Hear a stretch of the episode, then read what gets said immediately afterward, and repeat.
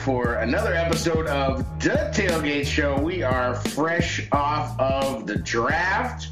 We are, of course, joined as always by Air Jer, Jeremy Kramer, Air Jer54 on Twitter, and Brian Quinn, B Diddy, BQ Win 34 on Twitter, B Quinn 34 on Twitter. everybody? Whoa, the big reveal. he comes in, touchdown Yeah. Jesus, and I am, of course, double A, A A R O N T O R on Twitter. Well, it happened. The virtual draft, there were no boats, there were no fountains, there were no tigers and lions, but there were bears, and uh, Hall of Famer. ah, future Hall of Famer. Love it. Yep. Vildor Colmar. Lachavius Chenault. what? That's a name. Who- Which one's the future Hall of Famer? La, Lachavius Sullivan. oh, you mean Cole Kmet. Oh. You know, you're Where do you go to school again? Basketball. I think he went to the University of Notre Dame, actually. Oh, the University of Notre Dame, right. White Irish. That is pretty exciting. Yeah. Produced some pretty It good is. tight ends, actually. Pause. Pause. Got a guy named Mark Bavaro. I don't know if you heard of him. Kyle I uh, have heard of Mark Bavaro. Touche.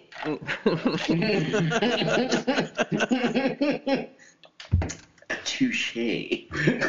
Good sir. No, but I, I mean, I was talking to Jared before we started recording, man. It, it, it's a little sweeter when it's a guy from a university that you follow and that you like their football Sure. team. If he was from Indiana, I, I, I, I would You be totally just as I, I would be just as excited. This is a Division One, legitimate, best all around, in my opinion, tight end in the draft. And I think he has a lot of room to e- improve from here. People are acting like this kid's just he, he is what he is, and he's a he's 6'6", 262. Even if he puts on muscle, the way his frame is, this kid could get a lot bigger. For his size, he's very athletic. I know the numbers don't everybody, you know, I mean, it's not an Albert O40, but the way he moves and how it, the the way he's able to catch the ball when it's not near him, like it, it doesn't matter if people are around him. He has inst- the instincts this kid has. I, th- I think he's gonna be a hell of a tight end for a long time, man. I mean, barring you, you never want to see injury, you know. But I think like this could be a guy that not only fits in what Nagy wants to do, but we don't know how long the staff's going to be around if things don't start showing some improvement here. Cole's the kind of kid that can fit into no, no matter what coach comes in, he'll fit in. So I, I think we didn't. I think it was good that we didn't box ourselves into a guy that would only fit Nag, what Nagy wants to do, and we got a guy that could pretty much be pretty solid no matter who you throw at him. I like that. I like that analysis by you. It's pretty decent, you know. And like I've said, I really don't care if you went like if you went to nowhere state. If you produce, good.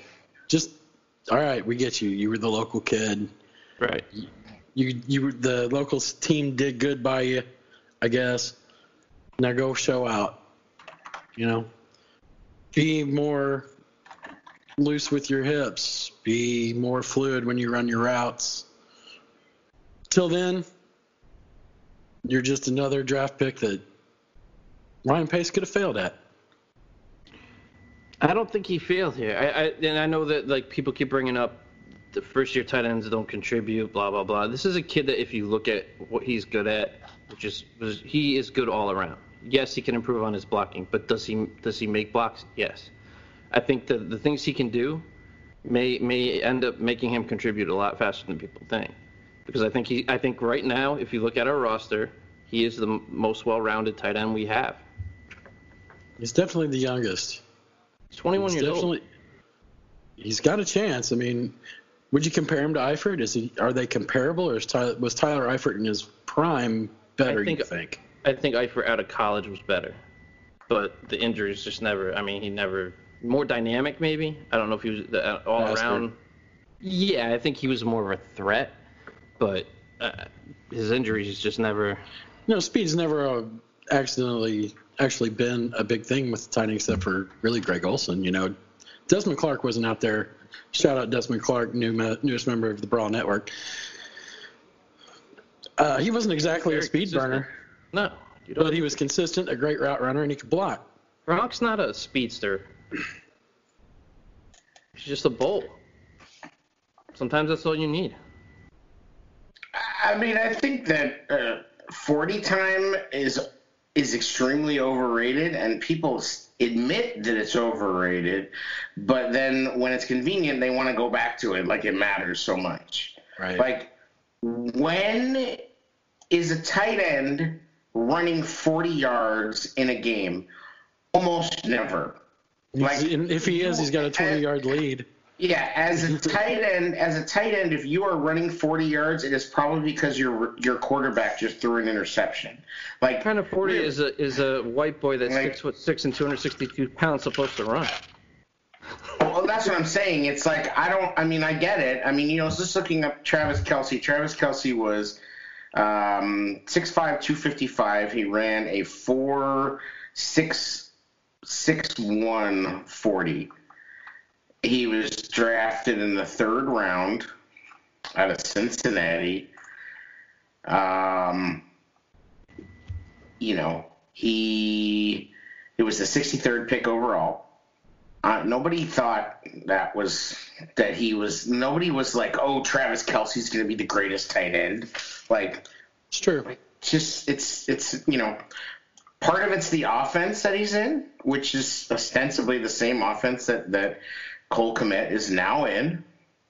Um, and a lot, a lot of being a great tight end is having a big wide frame and great hands and being able to box out and catch the ball when it's put up high because most of the time you are being covered by a six foot tall linebacker or a five foot ten slot corner and who the hell cares? I mean, what routes are tight ends running? Like, um, you're I, telling me that tight ends are running like like stop and goes and you know some kind of crazy complicated routes? No, they're not. Because why? Because they're not fast.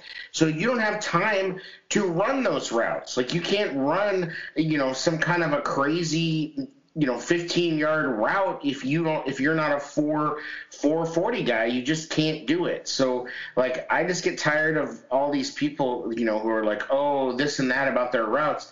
I just want to see do they can they make catches? Can they stay on their feet? Can they take a punishment? And can they block when they need to block I mean, because that's what a tight end needs to do. You have to you you have to sell the the fact that you are staying into block as a runner when you're actually going out to pass and vice versa. and that's I think the number one thing is you have to be able to decoy that because the ones that nobody ever believes are gonna um, are going to do anything but stay in, then the defense doesn't have to worry about them, and then vice versa. You know, if you if if you because a lot of times I think that's not talked about very much, but the tight end becomes the tell for the defense. They're watching what the tight end is doing, and and the tight end um, is telling the defense what they're going to run you know, based on where they line up, how they line up, their positioning. If they look like they're about to run a route, they're probably going to run a route. you know what I mean? Yeah, if they look like they're thinking about blocking, you know. It's, I mean, it sounds like you know what you're talking about when you say this guy's not a good route runner, but you don't know what he's being asked to do in the game plan. I do know for a fact right. this this Cole is was their focal point in their passing game. He was the guy that they game planned around. He's the guy that they lined up on the outside. He lined up as right on the line. He lined up at half, the fullback. You know what I mean? He, right. He's versatile. He can be moved around you can see a lot of plays where he improvises when the when the route doesn't work. He'll, he has the awareness to come off his route and get open. He, he has he has a lot of intangibles that that are very valuable at his position. He fights, he catches the ball, he fights to go forward. He's a big frame dude. Even if he falls forward, he's getting extra yardage. Those things like what, third and third and two are, are better than third and six. What I guy, see, uh, what I see is a guy that is big, strong, can can block, isn't like an amazing blocker, but when he was asked to block, he did it. He did it willingly. I mean, that's my biggest thing. Is like I'm not no expert, obviously, about watching tape, but you can tell whether a guy wants to do what he's doing or not. And when he was asked to block, he looked like he was he was into it, like you know, because good enough to get the job done. As somebody who I played one year of high school football, I hated it like I hated playing football. It was a horrible experience. When I was on the football field, I tried as hard as possible to get down and get off the football field because I it, I didn't like it. Like it was I played second string offensive line and I was on kickoff team. And kickoff team like my whole goal was to find a way to look like I was involved but not get hard. and they get off the field. You know, like, and and if you think that that doesn't happen going all the way up to the pros, I, I think you're kidding yourselves. I think there are players that because they are, you know, like Leonard Floyd, are are athletically freakish still look like they're amazing, but they don't have that effort. And then you have players who are not athletically gifted who who put in a ton of effort and can still be successful. Well, this guy seems to be both. Um, and what, from what I see, I just look at him and I see a guy who doesn't have to try very hard to catch the ball. Like he's a natural at catching the ball. He just reaches up and it and it just it just goes into his hands. Like it doesn't look and he doesn't lose his balance. Right, right. He doesn't lose his balance like Shaheen.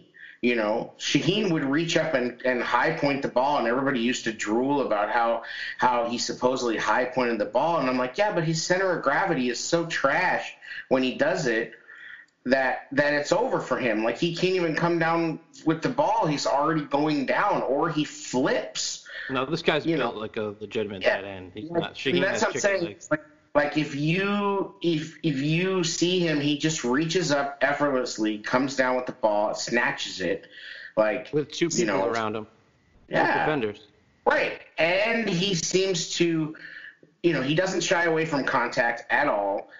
Um, I just think you know, like it was so interesting to me what happened with the with the Bears and tight ends because early on in the draft season when we all started looking at tight ends because we knew we really needed one, right? Like it was funny how nobody ever talked about how this was a bad tight end draft until maybe like a month ago.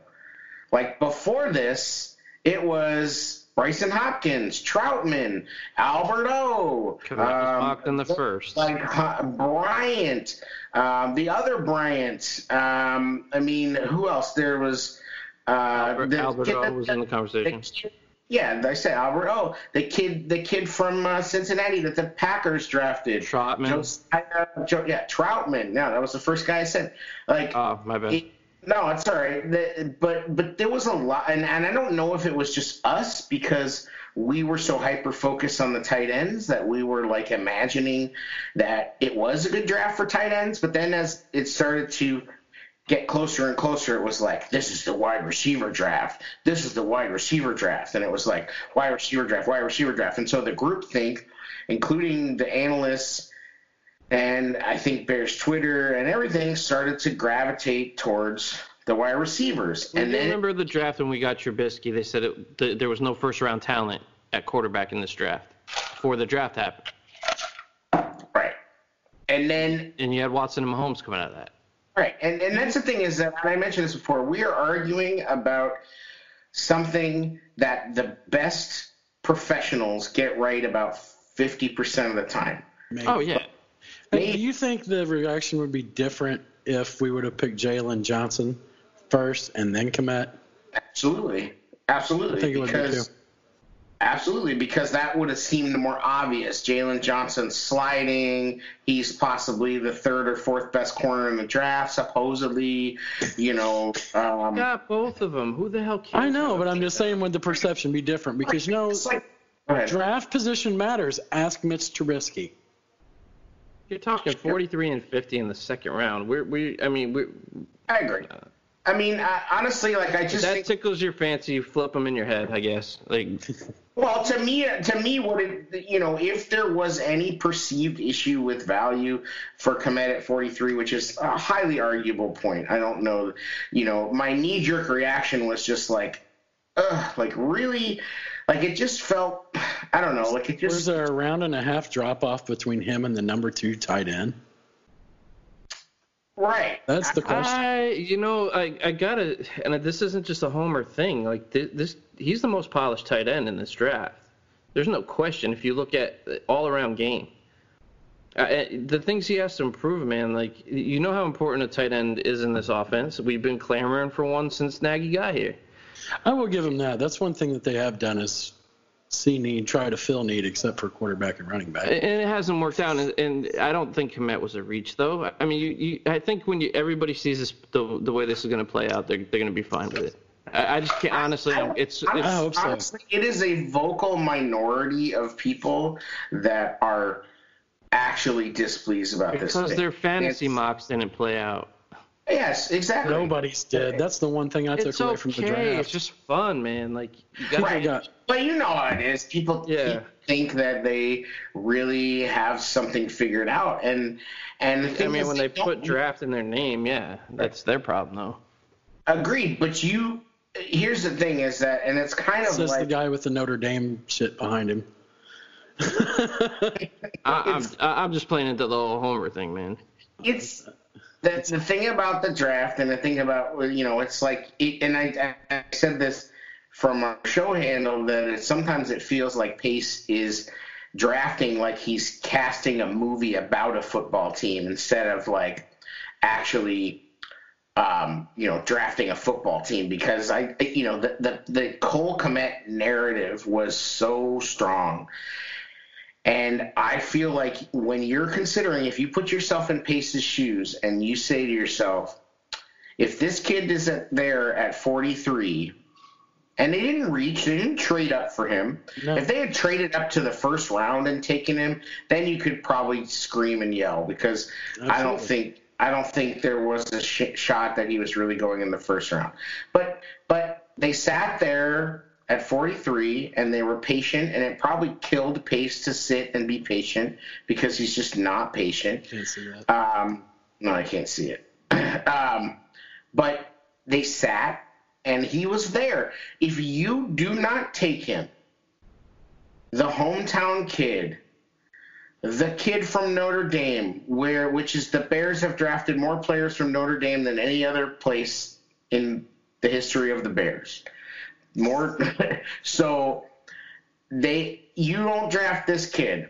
He's he's a highly touted prospect. He's no slouch. He's arguably the best tight end in the draft.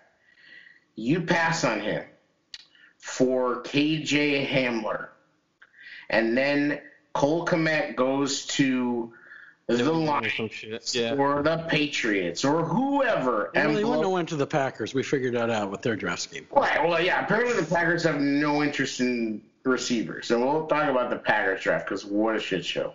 But like, if you pass on this kid, who's just like the gleaming, you know, perfect prospect, not only from a business standpoint. I mean, the kid's gonna sell. And I even joked like his jersey sales are The gonna stadium behind you is going to be piled in with people. Happy Kmet is on the Bears, and you, it, course. just But I'm saying is if you pass on him, you are putting a serious bullseye on your head. For a lot of reasons. One, because I think it's it's not as it's it's it's stupid from a football standpoint. But two, just that you you have to consider sometimes that that anti narrative that's going to crop up if you don't make a move. You know, and I, and and we think that these guys are these cold, calculated, you know. Um, draft statisticians and it's it's there's a lot of emotion that goes into these picks you know? Um, and there's a lot of uh, intangible emotion that goes into building a football team. So it's like if you interview a kid and he sits there and he's six foot six and blah blah blah blah and he's got all the measurables and then if you he looks you in the eye and maybe it was over Skype or Zoom or whatever I mean I think they probably met with him at the combine but he looks you in the eye and says I am a Bears fan I have been a Bears fan since as long as I can remember it would be my absolute dream to play for the Bears. But then you go, no, but Alberto ran a faster 40 time and his hips are looser. You're a fucking idiot. Like if you like, you know what I mean? Because it's just more to building a football team than than a, the, than a rat score. I think that sweetened the deal, but I don't think they reached on Kmet. I, I don't. I'm not saying they reached on Kmet. No, but I think the feeling is out there that oh, there, there's such a gap between the two tight ends drafted. It's like, okay, you know, I mean, there's Twitter and then there's like actual 80% oh, of the oh, fan, I, am just, I merely base. posed the question because of the distance between the two picks. Oh, no, no, That's that wasn't a legit that, question. It's just the way it fell. It's not the way it fell. It wasn't a great tight end draft. It 36 wide receivers got taken, like eight tight ends got taken, like maybe 10 and and no tight. And so it wasn't, but it, it's so. But the thing is, if one position is better, I mean, it's going to definitely take draft picks from the other positions. Here's um, the thing, too. Gotta, how many how many elite tight ends are there in the NFL? Elite. Yeah, like like really really good that you're worried about when you you have the game plan against. There's not many. Five or six. Exactly. These right. guys don't grow on trees, man. If you feel if you feel this is a guy and he's going to be the best player in that position, I just don't have a problem with it. It's do you draft with conviction, Diddy? Did you did you draft with conviction like And I just I. I'm not mad about it. I wouldn't have been mad about KJ Hamler either, though. I, I think we improved these first two picks. We became a better football team from them. But if, but again, I think that the risk is greater if you pass on Kmet for a number of reasons than if you take him yes. and he doesn't pan out perfectly. Because, like I said, I think his ceiling is is Kyle Rudolph and his floor is Zach Miller without the injuries. Either way, you good. put yourself into a a great place, a great place of great improvement for the Bears. And sometimes I'll go, out, I'll go out on a limb. I think his ceiling's Witten. I don't think that's a limb. I think that that's that's that's legitimate. Um, it's just going to be health. I mean, what Jason Witten.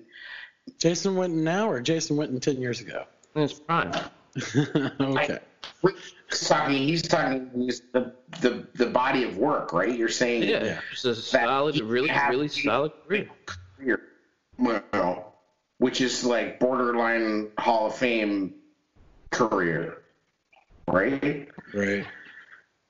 I don't know if you can say that. You can't. You know, it's all about injuries. I mean, the the biggest. Yeah, I'm just uh, saying, if he stays healthy, yes, I think he's going to have a hell of a career.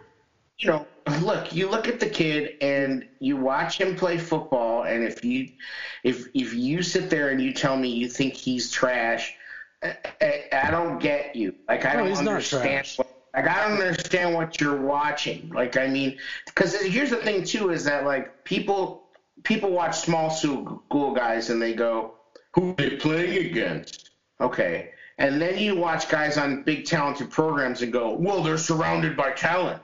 It's like you can't have it both ways. It's like yeah, they're surrounded by talent, but they're also playing against the best talent in the in you know like if a guy in the S. It's going to take that first stiff arm to a defender, that first guy he bowls over and gets extra mean, yardage. It's going to the whole I mean, thing's going to switch. Oh, this guy's a beast. You know. Hey, let me tell you what. There is no problem with Kmet amongst the actual rank and file, not Twitter Bears fans. Oh, Every regular Bears fan, yes. Every regular Bears fan is like, cool. This is a guy we can root for for a ton of reasons. A lot of Bears fans are also Notre Dame fans. A lot of Bears fans in the city of Chicago are also Notre Dame fans. The unrest about the Cole Kmet thing is so overhyped. Don't take Twitter as your temperature for this. No. Guarantee you that when when a 45 minute long line of cars drove down his street in Arlington Heights, Those motherfuckers are not on Twitter, okay? That's families and that's bear fans, you know, people people that have like a Bears sweatshirt that's really old that they dry their car with. Like this is the kind of Bears fans that I'm talking about. Not like, you know, the the you know, they don't buy the new draft hat every year. You know, it's just it's just Sunday, the Bears game is on. It's just part of their DNA. These people are all good with Cole mm-hmm. Kmet. Yeah. And and so that goes into it. And my point is that that is okay. And my my knee jerk reaction was like because you get caught up in all this stuff that you think is important when you're looking at these draft picks, but it is totally okay if you're the GM of a football team to draft a player based on that kind of stuff, as long as he's also a good player. Now, if right. you're drafting him just on the fact that he's like a hometown hero and he's not that good and then you overdraft him. Well that's a different story. Well i mean uh, by all accounts and by all indicators this kid is all of that. So so how do you pass on him? I mean like like a perfect marriage to me man. Not like jay cutler's but right. Uh you know, so, so I mean, it is what it is. Like I, I'm good. I feel like he's going to be a solid football player. I feel like both 43 and 50, Jaylon Johnson. Yeah, we need to talk about Jaylon Johnson. He does kind of concern me a little bit. Does two he? torn lab, two torn labrums in his college career. Uh, there's some tape where he gets beat pretty bad, but can recover. Uh, not, not as pass rush is going to be big quarterback for early with bad hips well, there's that. but I saw what Raul was talking about. He's like, he does get beat a lot off the line, which makes me wonder does he slide into that safety spot? He's got the size. He's got. Jaylon Johnson? Yeah, I don't know. I'm just spitballing here. No, man. I think he, I think if anything, this kid's gonna be the perfect replacement for Prince. Like he he jams receivers. Yeah, man. He jams. I think Toliver is going to have a lot to say about that. A lot. And I think Toliver gets first crack. This was a guy that I think Matt Miller ended up saying that he, he's going to end up being better than Kyle Fuller. Like this is a kid that like he presses receivers. He was one of the best in the country, in, in my opinion, at, at defending the long ball. He was a first round. A lot of people had him going in the first round. Uh, he's he's a tough kid. He's physical. He's he physical. played the whole season with the torn labrum. Actually, he did. He, he's he's got really good instincts. Um, the only, the only knock I found on him, just kind of watching tape on him, was his hip turns kind of rough. But I think I think he's going to be a, a really really really good player. I think we got two we got we got two very good players on the first two picks here. I think this is a kid that's going to come in and compete to to start. And the thing that I actually like the best about him is that now he's coming in with like he mad because he because he feels slighted that he slid that he slid that far, and that's a good thing. Like I would I would much rather have that guy than Jeffrey Okudah who thinks he's the you know the big bad Ohio State number three overall pick. My shit don't stink. Like, you know what I mean? Like, I'm yeah. coming in. I'm gonna replace Darius Slay. Blah blah blah. That dude's gonna be humbled. I mean, you, you I saw. I don't. You probably probably saw it, but there's an interview Jaylon Johnson did with uh, Steve Wyche, um, who's been on the the Brawl Network more than a few times, and he asked him. He said, "What NFL receiver are you most looking forward to facing?" And he said, Davante Adams. Um, coincidentally, I mean, he wasn't, you know, had no idea he was going to drafted by the Bears. Obviously, I'm sure he thought he would go a lot sooner than 50.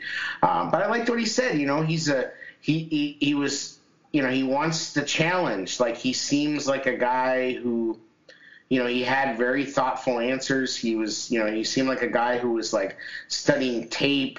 You know, he's sitting there wearing like the a t-shirt with the Allen Iverson Slam magazine uh, cover on it, with the, where Allen's got the big afro. Like I was just like, I looked at the kid, I was like, this kid seems like, you know, like different. You know what I mean? Like he seems like a, you know, I don't want to use a cliche student of the game, but it does seem like that. Yeah. You know, I mean, a lot of guys that just give you like a stock answer, like, "Oh, I just want to play against the best. I'm the best. I'm going to play against the best."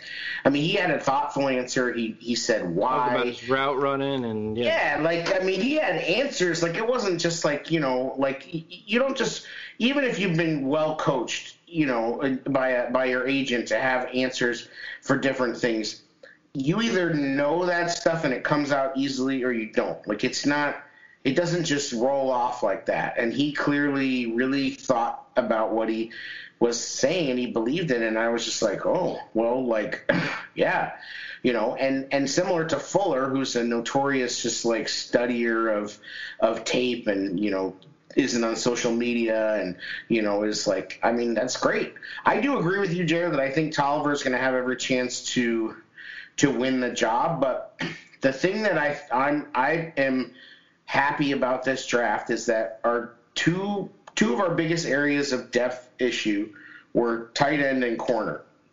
And I think Oh my God, both of those have been pretty well addressed. Kindle Vildor, Yeah. captain at Georgia Southern. I actually watched that kid play versus IU. He's pretty good. That's And been, he's that's been a couple of years ago. That seems like a dog. Like, I mean, He's you know, he's a he's a hard hitter. I, I Hmm? I do like that about him. like he, he, you know, he wants to get his nose in there. He's, you know, he seems like a leader on Mm-hmm. defense. He seems like he's just got that Wore the energy. C. You, Yeah. you wear the C. Right, and Yeah, as, a, definitely. as a Too. cornerback too, it's Yes. not often that a cornerback is a is a captain, right? Wouldn't I mean, just because you're out there on the edge, you know, it's not always the best place to be a vocal leader, just from a you know, just just just from a physical standpoint. So, I think that's a big, and, and when he stepped up against big competition, like um, uh, they played LSU, they played uh, Clemson. I think it's a game in 2018. Pace was saying that Yep. he they really they really he really got on their radar.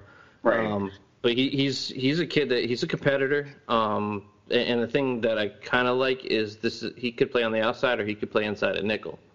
Mhm. Like And a lot of people are comparing him to Buster Skrine, you know, and I and I've read a couple of analysis of the draft where they're basically saying like, you know, you're now we're we're filling needs for now, but we're also thinking ahead. Like Cole Kmet is going to be the tight end of the future. He will probably replace Jimmy Graham.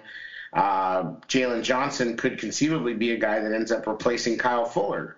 You know, uh, Vildor can be the guy who replaces Buster Skrine. You know, so I mean, again, I, I would be lying to you if I said I'd ever heard that name before. Um, you know, Yeah. before he was drafted, I mean, absolutely never heard of him. Um, you know, shout out to the to the you know the draft Twitter people um, that that are like amazing with pulling up video on these guys like right away and really do the research. One of the guys that I follow, Jacob Infante, is awesome at it. Like he every time every time drafts come up, he but he just I mean he has the he has he has the the material. I'm yeah, not saying- yeah, yeah. I mean, he was putting stuff out there about Latavius Mack today. Ladarius, sorry. Um, Listen, I mean, some of these guys are, you know, uh, part of the PR machine, but all I'm saying is that, like, within seconds the- of these guys drafted, they've got threads popping off with, you know, film, like, and it's cool. That's all I'm saying. Like, I'm yeah, not yeah. trying these guys are geniuses, but I mean, you look at a guy like Matt Miller and some of these other guys. th- That's how these. That's how they started. I mean, that's how you know. And and you could say what you want about them, but at the end of the day, like they make a living, you know, doing that. And it started out by being, you know, by being the grinder, uh, you know, of of tape you know, back in the day. Now it's a lot easier for people to do it now than it was back then. But anyway, that's my point is just that I thought it was cool. Like it was like, wow, like really, you know, as soon as these guys are drafted, you really get to see about them, you know, um, right away. It seems like nationally, the the people, the national writers really dug what we did as far as drafting. I was kind of surprised. Yeah, I, there was some odd, you know, like CBS, you know, that Pete Prisco is always a is always a prick and hates the Bears, so he had a he had a kind of a. I mean, let me just say that like grading a draft is so stupid. I know it's like we're die, dying for you know content. Everybody wants to put out content, but it's like trying to put a letter grade on a draft like moments after it happens when you don't even know like who's going to actually make the team, and it's just so dumb. Right. I mean, you can have your opinions about guys and whatever, but like I just like to, to put a letter grade on it. I mean, you know, I think it's it's sort of fun to do, and I said B minus just because I feel like, you know, I don't look at any of these guys and go, oh, they're that's bad. Like, you know, uh, I gave it a B plus just because, and like you said, it's, it's kind of stupid to grade a draft and this close to. You need to see how these guys pan out, but the fact I, I thought Pace showed a little growth because he took two guys right off the rip that And he didn't trade up. exactly he It's stayed like- put. till later. till later, right? he stayed patient in the beginning and took 2 guys mm-hmm. that can contribute immediately. And then, you know, he did those things that he would usually do in the first round, like Trevis Gibson, guy with a lot of potential, Leonard Floyd type of guy. that How many has a lot guys from. Tulsa got drafted in this draft? I was like, Yeah, no, but what, like, Sorry. sorry, sorry. No, no. All, all I'm saying is like this is a guy that Pace would take in the first round, it, Ah. didn't- previously, and he kind of waited. I don't care that he gave up. Well, the fourth round pick, whatever. But we'll see how this kid plays out. I'm okay with that in the at that late. Do you know what I mean? I, I think I, I just think he, he showed a little growth. He stayed patient. He stayed at 43 and 50 when I didn't think he would. So uh, and I think Yeah, that was white knuckle too. Like I mean, that was crazy watching Fromm fall and fall, and I just thought, oh crap! Like here we go, Fromm. it- we're gonna get Fromm. Like because I said if if if he gets past the Patriot, at whatever they were at, forty or forty nine, it, it was like Fromm City, and and you know we didn't. I mean, like that drafting Fromm was like a was like a pace move that he would have made a year or two ago. When I saw Hurts sitting there in the in the second, I'm like, oh, that'd be nice to have him. But is this really the year to bring a rookie in to develop when you got a two two veterans going out of competition? Like it, it doesn't really make much sense. Like I think that you you'll see that you'll see that rookie brought in next year. Who, You know, see how we- this competition plays out. we pushed that narrative a little bit too. We were like, oh, Hurts, and we liked him a lot. Yeah, it would been And nice. the bottom line, the the mistake would have been that we would have had to fill other holes, and we did not have the draft capital to do it. We just Right. didn't. Right. And and the the move of Mooney too late. Like I'm like okay, we so we got our burner, we got our Taylor Gabriel replacement potentially.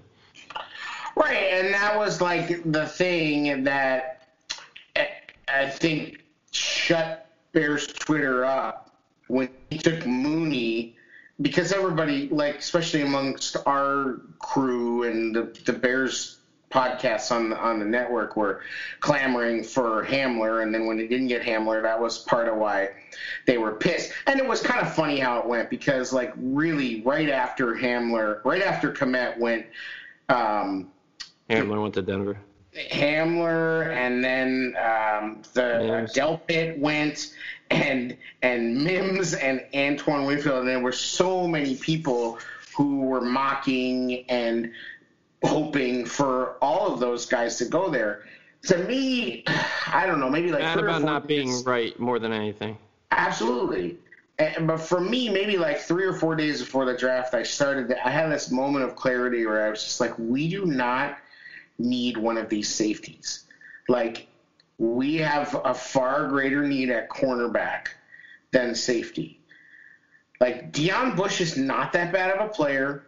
I know he's not that great, but again, and Lester Wiltfong had a great tweet today where it was like mm-hmm. last year Bears fans were like, the, I saw the- that. safety's the worst player on our defense. It doesn't matter at all. And this year, Bears fans are like, we screwed everything up by not taking a strong safety. Like, it's the most important thing. You know, it's like we just got this idea that it would just be such an amazing thing to have like this safety duo. And it's just like, yeah, that's cool. But again, I would rather have a badass tight end than a safety, a num, you know, like a strong safety. You, you know, like at the end of the day, drink. if your strong safety is making a bunch of big plays, your defense might not be that good. like the best strong safeties don't have their names called very much because the defensive line, you know, is doing their job, like and getting to the quarterback That's and a big part of it. stopping the running back. So I'm not that. I just like like if three or four days before the draft, I was just kind of like. I, you know, as much as you like, you watch a player like Winfield and, and Delpit, whatever. I don't, I never really loved him that much, but like, you watch those guys and you go, wow, these guys are exciting. You know, Jeremy Chinn's exciting. Um, cool looking athlete, you know, roams around and whatever. It's like, it, what does that really solve, you know, slotting in there right then? You know, and then they re-signed Sherrick, and I mean, they still. I think there's a very good chance that they could sign Tony Jefferson. That there's the the way that it works is that after tomorrow at four o'clock, then they can start signing free agents that won't count against the. Um, and Jefferson wouldn't anyway because he was cut, but but there's going to be a lot of free agent signings that get announced tomorrow after four o'clock because the comp pick um, equation falls out after. Yeah, what, however comp picks works, which is a great mystery, even the teams don't totally understand. But Basically, but the, sec- the second wave. yeah, the second wave of free agent signings that won't Jefferson. affect comp picks. So I think there's a decent chance that they still sign a Tony Jefferson uh, or a safety, um, and then for whatever reason, the Seahawks are like cutting their all their offensive linemen right now. Um, apparently, they They're cut their terrible. Yeah, that's true. They they cut their center and they cut um, the big kid from Alabama. I can't think of his name right now, but um, so that's kind of interesting. But then you know, like I said, the the, the Mooney pick really kind of shut up everybody because it was like, there you go. There's he moved up and it was like, oh shit, we're not done. Like Right. we thought we were waiting till the seventh round. Boom, Pace is back on the board, and you know here he comes for this burner. I mean, this kid is exciting. It's just funny too because I, I remember certain Bears fans giving me shit when I said we should get Taylor Gabriel before we did because Taylor Gabriel's too short, but yet they they don't need Viagra when it comes to KJ uh, Hamler, who's only two inches taller. I mean, It's it's, all just perception. it's all perception and groupthink. But the the thing that I do like about about Mooney over Hamler was you knew Hamler was just going to be a guy like a slot receiver. Right. This kid, this kid Mooney can play outside or inside. I think he he's, he And he's- plays just as fast as he runs, just like Hamler. It's a very it's a v- very similar player. He's actually taller, five ten. I know he's got a, a, a thin build, but um, hopefully he can put on some weight without losing speed. But uh, this kid could be just as lethal. Do you think What? he takes over the the role of Tarik Cohen in the offense? No, I think he'll be. A, I think he'll probably. You wouldn't use him as a gadget speed guy off the edge. So the one the one knock on him actually is he's not a special team guy. Like he doesn't contribute there. So like the whole gadget thing, like Tar- Tarik has that ability. He's not. I, I don't. I think you're just gonna either see a. I think he might be the solution a slot for us right now. Personally, personally, I hope that they don't do that with him, Jared, just because I felt like that's how a lot of the unnecessary punishment that that Gabriel took happened was these these double reverses and you know these wide receiver screens and stuff like that. I think and I think a lot of that stuff got into the playbook basically because Mitch sucks. Yes, Yeah. I was just gonna say that. it, and that is that when those when you have to run those type of plays, that is done to force the ball into the hand of your of your skill position players because your quarterback can't get it there. Boy, Mooney does remind me a lot of Gabriel though. Watching his tape, Oh yeah, high jump. I mean, it just looks. Absolutely. It's like watching Taylor Gabriel, just skinnier. yeah. And and I mean not a ton skinnier, but yeah, he looks slight. I And that was what I was talking to, to Brian last night. Was he looks, but but really, I mean, if you're fast, it doesn't matter. Well, the one thing I would say, like John Brown, about the same size out of college. Right. So you know, Right. they- It just I don't know what it is. He just he just struck me as like maybe it's the white uniform, you know, that he's wearing in some of the clips. I, I don't know. It just he looked small He, Um, ne- he needs to work on route running, but he does fight for the ball. He will he will jump up and go for it. listen, if you can, if your get off is good and you can flat and you can flat fly, I don't care what route you run. like Well, in this in this offense, you run a straight exactly- fucking line. Yeah, but You know the B the BS is going to go away when fall Right. starts. right, but but think about yeah, of course, all the all the excuse making that they were doing, like blaming the receivers for everything, I hope stops. You know, Has to.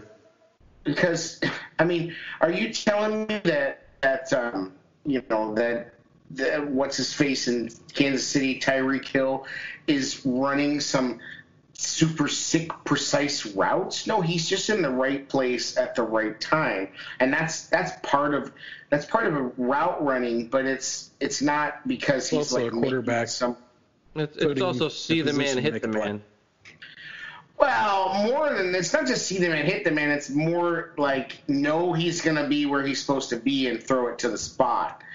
But I don't think that when you look at Hill, you look at oh he got to that spot because of all these sick moves. Like he's just faster than everybody else. You can throw Right. him open. There's an That- idea. yeah, and yeah, and that's that's what It's when you have a guy right? who has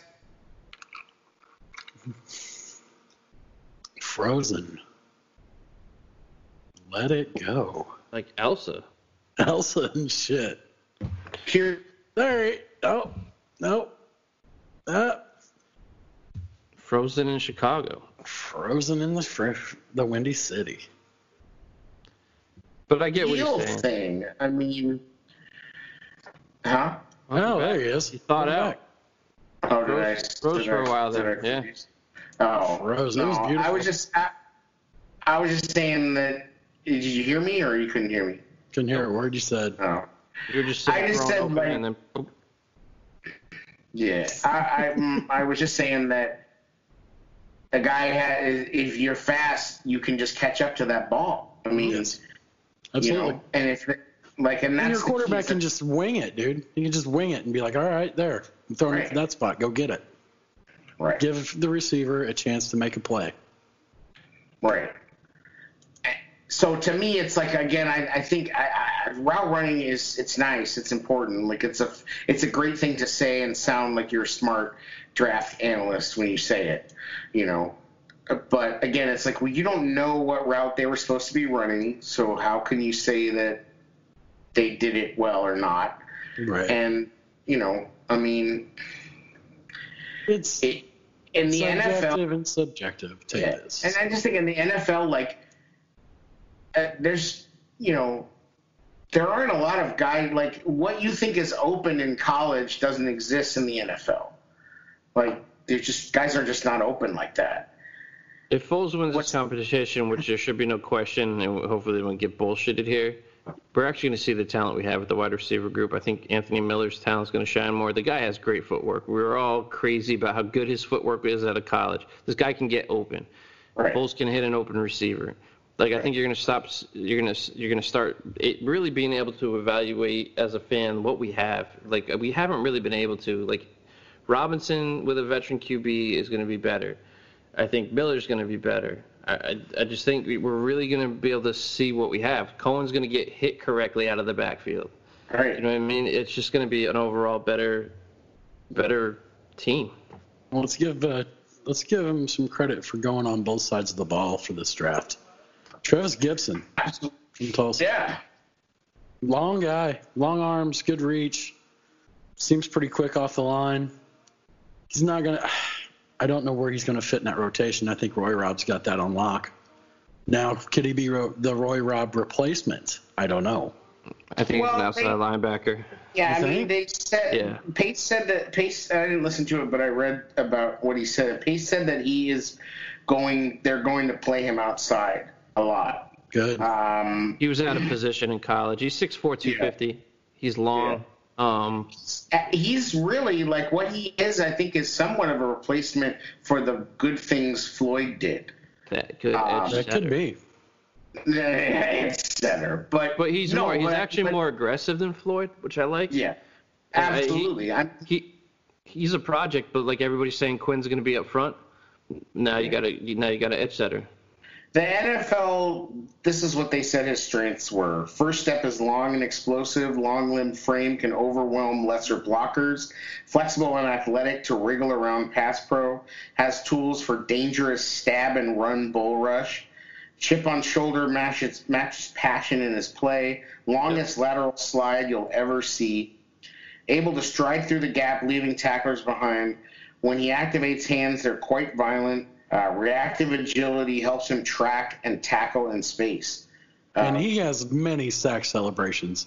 He's throwing Yeah. dice. He's doing. I was watching his tape, and it's like he's got a celebration for everything. He, he's very similar to Floyd, but he's more aggressive. He's got an attitude. Yes. He's got an obvious attitude. he put on 60 pounds at Tulsa. Good. Um, so also he- was the only Division One uh, offer he got. This kid, this, like like AA said in that, that evaluation, there's a chip on this kid's shoulder. He, he's He's got a, a little JUCO nasty in him. transfer too, right? You went to Garden City, Garden City U or something like that. Oh, did he? I, I'm not sure about I that. I think he, and I want to think they won a JUCO title. And I think they beat. If you watched Last Chance U, I think that team. He was on that team that won the last. National, they beat whoever the feature team was in Kansas. So, just a little something you might. I might go back and just take a peek and see if I can peek him out on that. even like in his weaknesses, like even his weaknesses are kind of pros. Like it says talented but still very raw. That's like that's not really a weakness. Plays at full speed but technique is behind. Okay, so that's basically the same thing. He's raw. He's a raw. Rookie. Yeah. They also, but they also said he, he was out of position in college, so like Right. he might he might be able to pick pick outside I, I think he quicker. can play. And, and just look at the depth chart.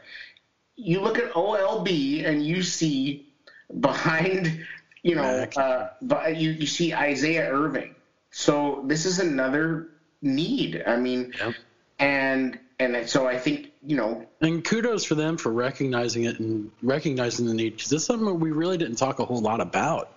Whenever we were talking about draft, you know, you got Mack, you went out and you got the uh, oh shit, what, the Quinn Quinn. guy Yep. from Dallas. I mean, the last name like that, he's sure to suck. I think he's. Oh.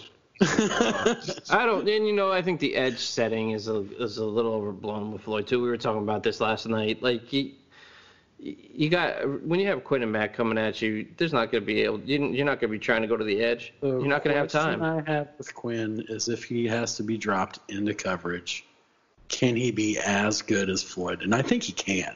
Why do you have to drop him in the coverage? Just send those. We're gonna have man. to. Can't Yeah. play. Can't blitz everybody all the time, unless we're running old school '85. I don't know when when they had Mathis and Freeney in Indianapolis, and I know maybe the defense wasn't Mathis. like the greatest, but those fucking guys, they they was like meet you at the quarterback every single time, like sure. you know, and and maybe the overall defensive statistics weren't that great, but you had a couple guys. There was like 25 sacks between them, you know, every year, and and I think we have more talent behind them than that indie defense did, you know.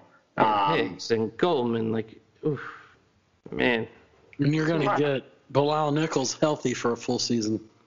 I hope so. I, I hope that, that that was what the deal was with him. I hope that he just kind of got off track a little bit because I'm gonna be coming too. You know, we signed him for that year, and physically, he just the difference. It's kind of weird. You can see the difference between a guy that's been in the NFL for a year or two versus a guy that's coming out coming out of college, with the exception of maybe a couple of people. You know, like I was looking at Gibson and thinking about Roy Rob, and it's just like, God, Roy Rob's such a bigger, bulkier dude. You know, he's just defined. Well, and, and you got to give Pace credit for Roy Robertson Harris at UTEP. Yes. I mean, that's a that's a find. Um, you know, it's you, you, unfortunately it's a fine you need to make because you missed maybe on Bullard, but whatever. Correct. I mean, this is well, it's gonna go. It's 50-50. Like you're gonna Absolutely. miss on half of these guys, and and as I've said before, no matter how good they are, nobody knows what happens when you get to camp and you meet a dude who was also the best player on their high school football team and who was also the best player on their college football team and who is now playing against you for their family to eat. Yep. Everything changes. It's not like it's you know all the all the college like rah rah shit goes out the window and and it becomes real at that moment and if you're not for if you can't deal with that mentally i mean i think a lot of guys just crumble uh, under yeah. the weight of that you know and then and then That's a you concern I have with Kmet. I hope he can. No, don't give me that look. I see the look. He's got family pressure. He's got a town pressure that's on him now. He already did it at Notre Dame. Notre Dame. Notre Dame ain't the fucking Bears, dude. Notre Yeah. Dame's a it's still a pretty high pressure place. Oh, you're, I. you're still oh, a I'm hometown. sure. You're still a kid from Chicago playing at. That, I'm that's just saying still- there's- it's similar. it's not the same but yeah it's it's He's, get he's on the national stage every week. It's a spotlight.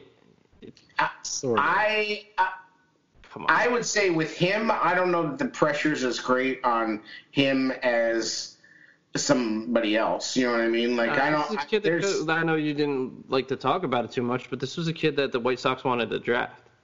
Like he he's he's been in the line. He's played college baseball, college football. This at a major university. Like it, there's still he's he's still in the spotlight. I don't know. I don't think pressure is gonna. I'm be just there. saying that uh, that that is a dynamic that he we have to take into account with him. That there are- Absolutely, I think you have to take it into account with all these guys. I mean, you just don't know what's going to happen. You don't know what's going to happen when they start getting checks. You know, you don't know what happens when all their family and friends get in their pockets, and you know, uh, different, you know, different kind of Yes. stuff. I mean, it just, you know, a lot more. Robo Robocall Robocall don't care about No, that. Robocall doesn't care. Robocall has prime directives. Goddamn it, he's That's it. he gives no fucks. no. I, but honestly, like I do think that this kid's makeup seems to be pretty strong in that regard. Like I don't like I- I don't think he's gonna be afraid of of any of this. And and I do think that that's where playing at Notre Dame does matter because I mean playing at it. that that stadium on NBC every single Saturday. We've got know, a network. yeah, I mean, it, it, it's not necessarily. I don't know that it's like insane pressure, but it's very high profile. Like, Absolutely, absolutely. you know, like, and so I You can watch them lose to Georgia every year on NBC.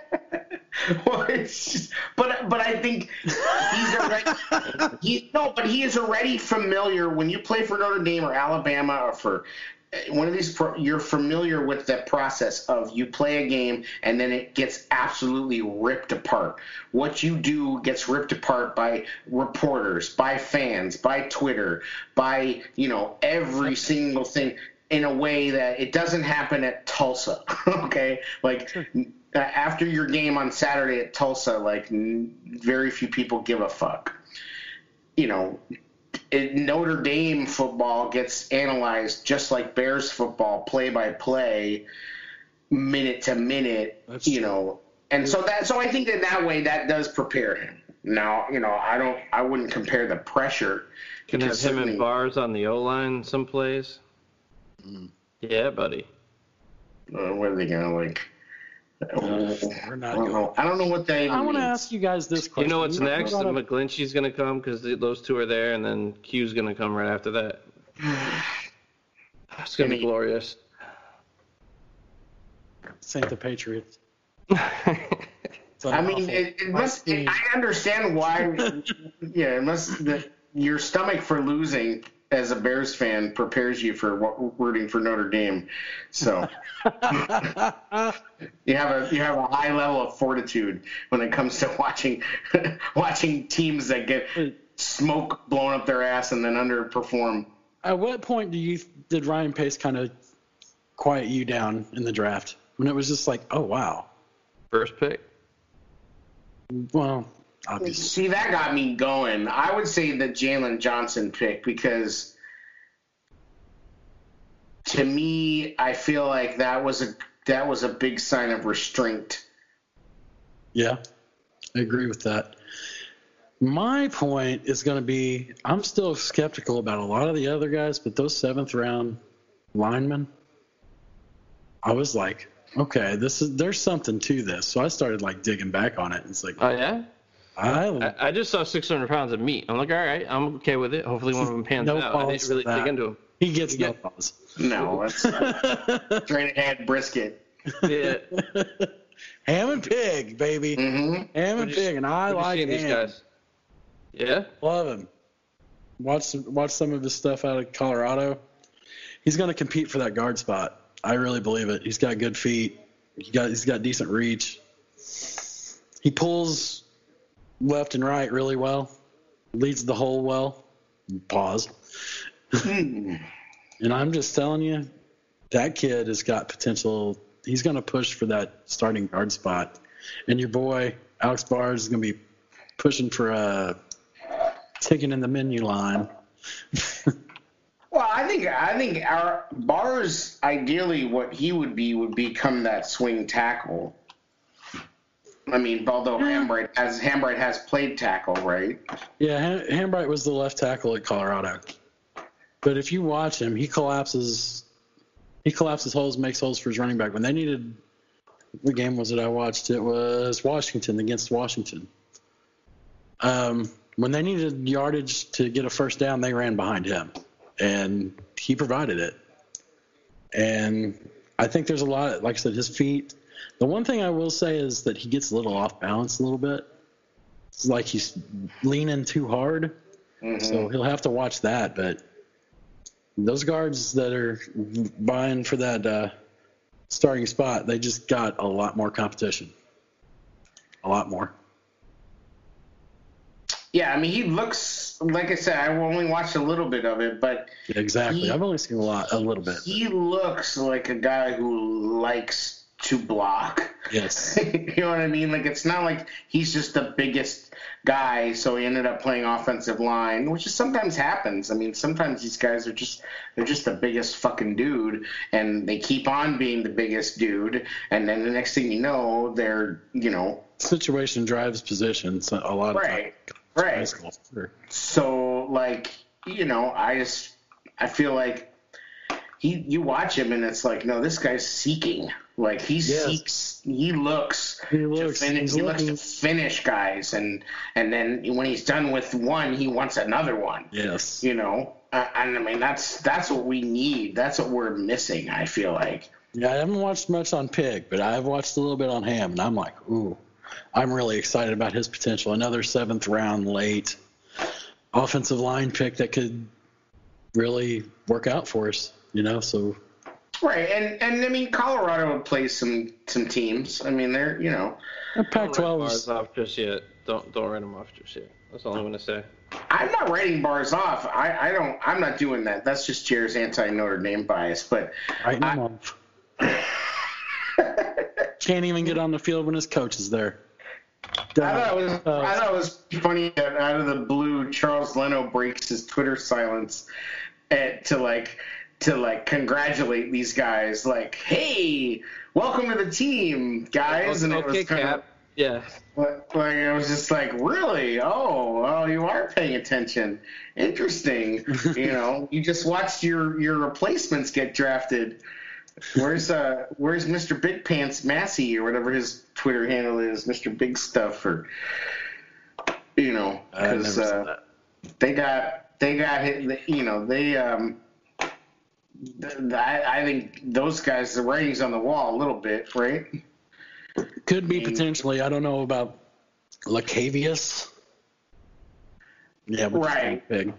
I don't know about that kid yet. I know I've talked to a couple of people that seem like they're pretty high up on him.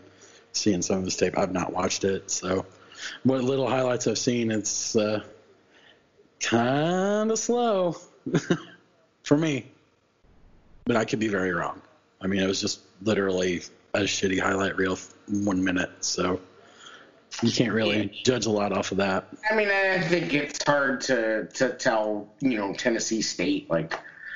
I mean, they played a couple games. I was just thinking, like, you know, uh, Brian was talking about Darnell Mooney. You know, you watch these college football games and you're like, oh, what the hell is LSU playing, you know, whoever for, you know, like ticket sales, money. Yeah, the, the university makes his money, but what the, the I think the the good byproduct of that is that that's how these other players get seen. Yep. So they might have put on the tape looking for Grant Delpit, and Darnell Mooney jumps off the tape, right? Right. You know, because they played too well, late. I can, get, I can give you a prime example. I watched the national championship game a few years back after we drafted Grasu and Goldman just to see how those two fought against each other. That's some damn good tape, boys. You ever watch that? The Florida State Oregon game? Those two battled, and Grasu won a good majority of it. But just to go to your point, exactly. That's why you watch tape. That's why you want to see if they play a, a small school plays a big school. How does that kid play against them? And that's sometimes it's the only way you can get any kind of reference on them. Right. So as far as the rest of the draft, um, you know, like I said, I think I think both the all, a lot of a lot of boxes were checked. I mean, that's all I'm going to say is that you know it's you you really have to work to be upset about this draft. You really have to find. Mm. Have I to, gave it a C plus, man. yeah. What? Because we didn't get a quarterback and we didn't address the running back room. I don't think we have enough time to develop a rookie in this current situation. Anyway, I think it's a lost. Alex Gordon or Andrew Gordon or whatever his name is, the But Gordon kid was there. him. He went undrafted. I know, but we could have put him in uh, our UDFA's. And we're Apparently, like, they were interested in that DiNucci guy that the that the Cowboys ended up drafting. There was also some rumor that they were kind of interested in Luton. I think they made some UDFA offers. I think the UDFA Um, things. That's. I mean, back to the story, the nice story. I mean, how many UDFA quarterbacks actually do with anything? Honestly, No, they should just have ten rounds. yeah. Like uh, honestly, you know, a lot of people think the UDFA thing is garbage. Like, It's, I mean, you could get some nice practice squad guys. You fall in love with a guy who ends up on Pittsburgh last year, like, and then the wide receiver we got ended up in Tampa. I mean, it, I mean, I'm not gonna, like I said, I'm not gonna pretend to know anything about the UDFA's. We did get the alignment from LSU, um, off off of UDFA. We did get a big ass receiver slash tight end from Kentucky, Ahmad Wagner, very raw. Yeah. six foot five. Uh, we got a running back from Oregon State who looks okay. is it Oregon like- or Arizona State? Oregon State, Oregon State. Yeah. yeah. Oh, we're ramming our beaver. Nice. I do like him. I, he, he actually he, he can take it to the house. Um, Mhm. He can break tackles with linebackers. The the the vision's not that great, but I, I think he could definitely crack the roster. One thing Uh, we he's got already got uh, a an offensive lineman from Yale. Um, Jackie Slater spoke very highly on, on that kid, I guess. well. That's a good. That's a good voice to have in your corner. Yeah, Slater I was a beast for the Rams. Yeah. And there's another guy too from Buffalo. God, where's Oh, 52? Mini Mac, mac and cheese.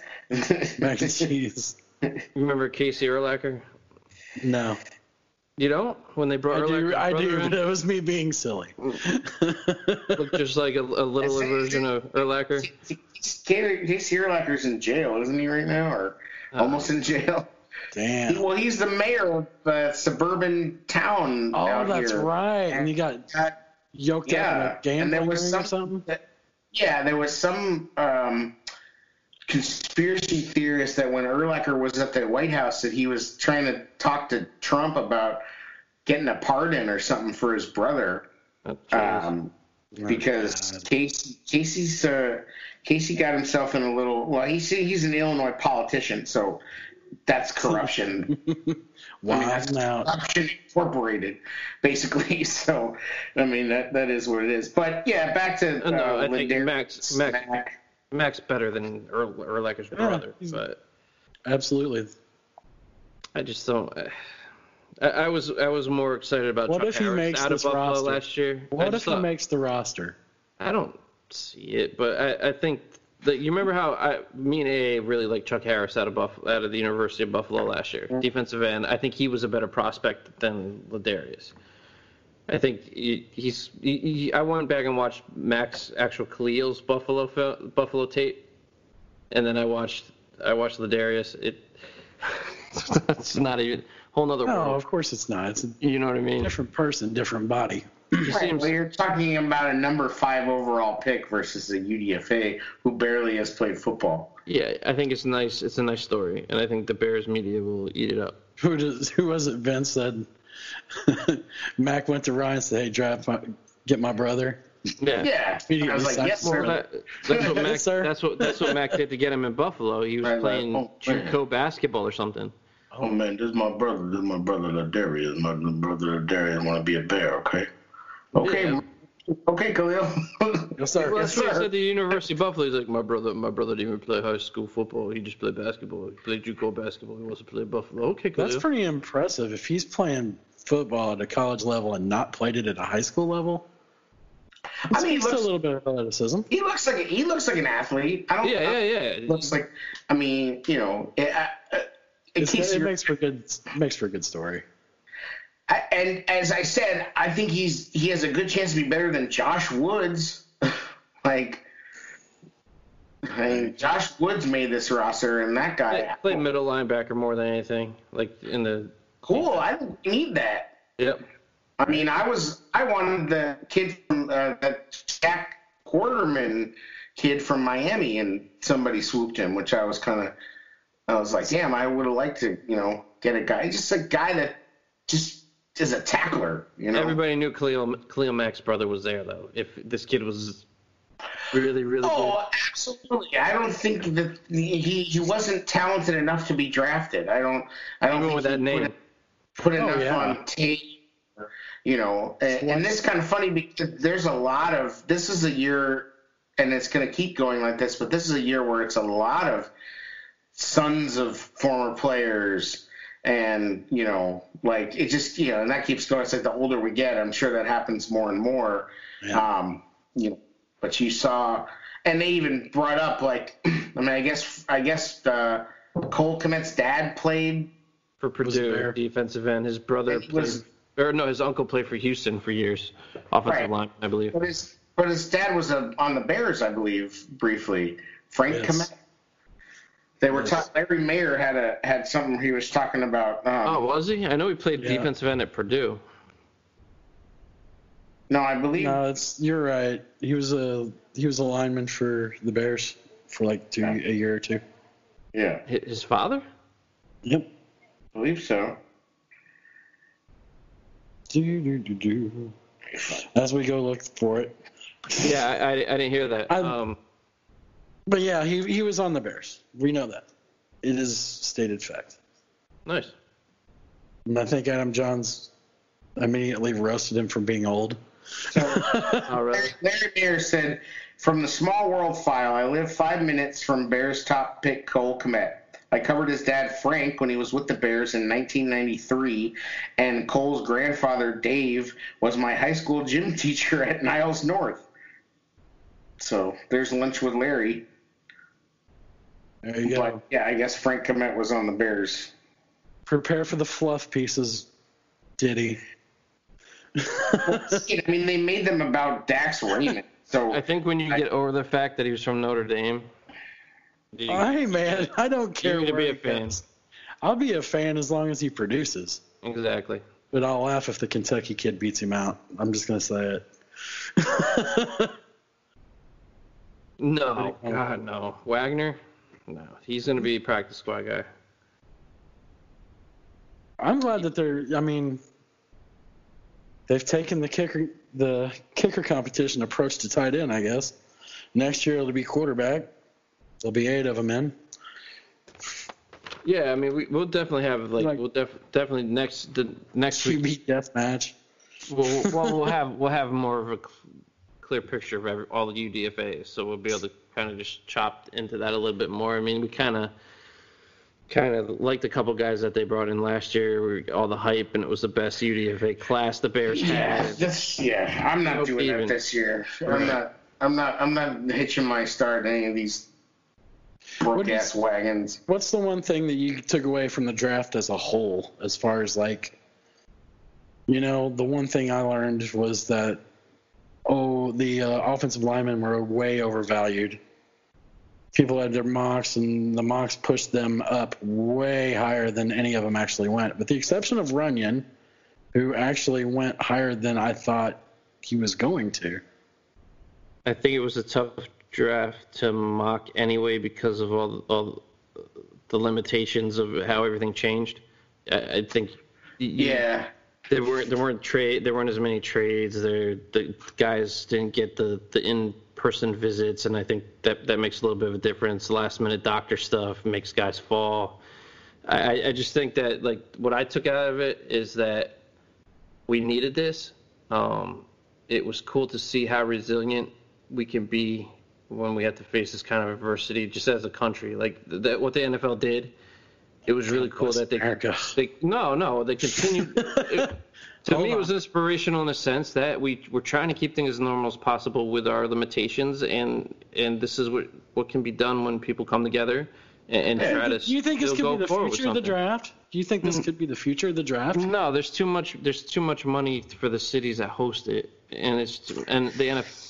Yeah, but I mean, when you like, you let's start to get a look at the economics because I guarantee you this draft costs a lot less money to put on. Now, I don't think it's ever going to be with all the all the talking heads not in the studio, but it costs a whole lot less money to go have a little camera set up in 50 or 75 prospects' houses than it does to fly these people out there and set up this big show.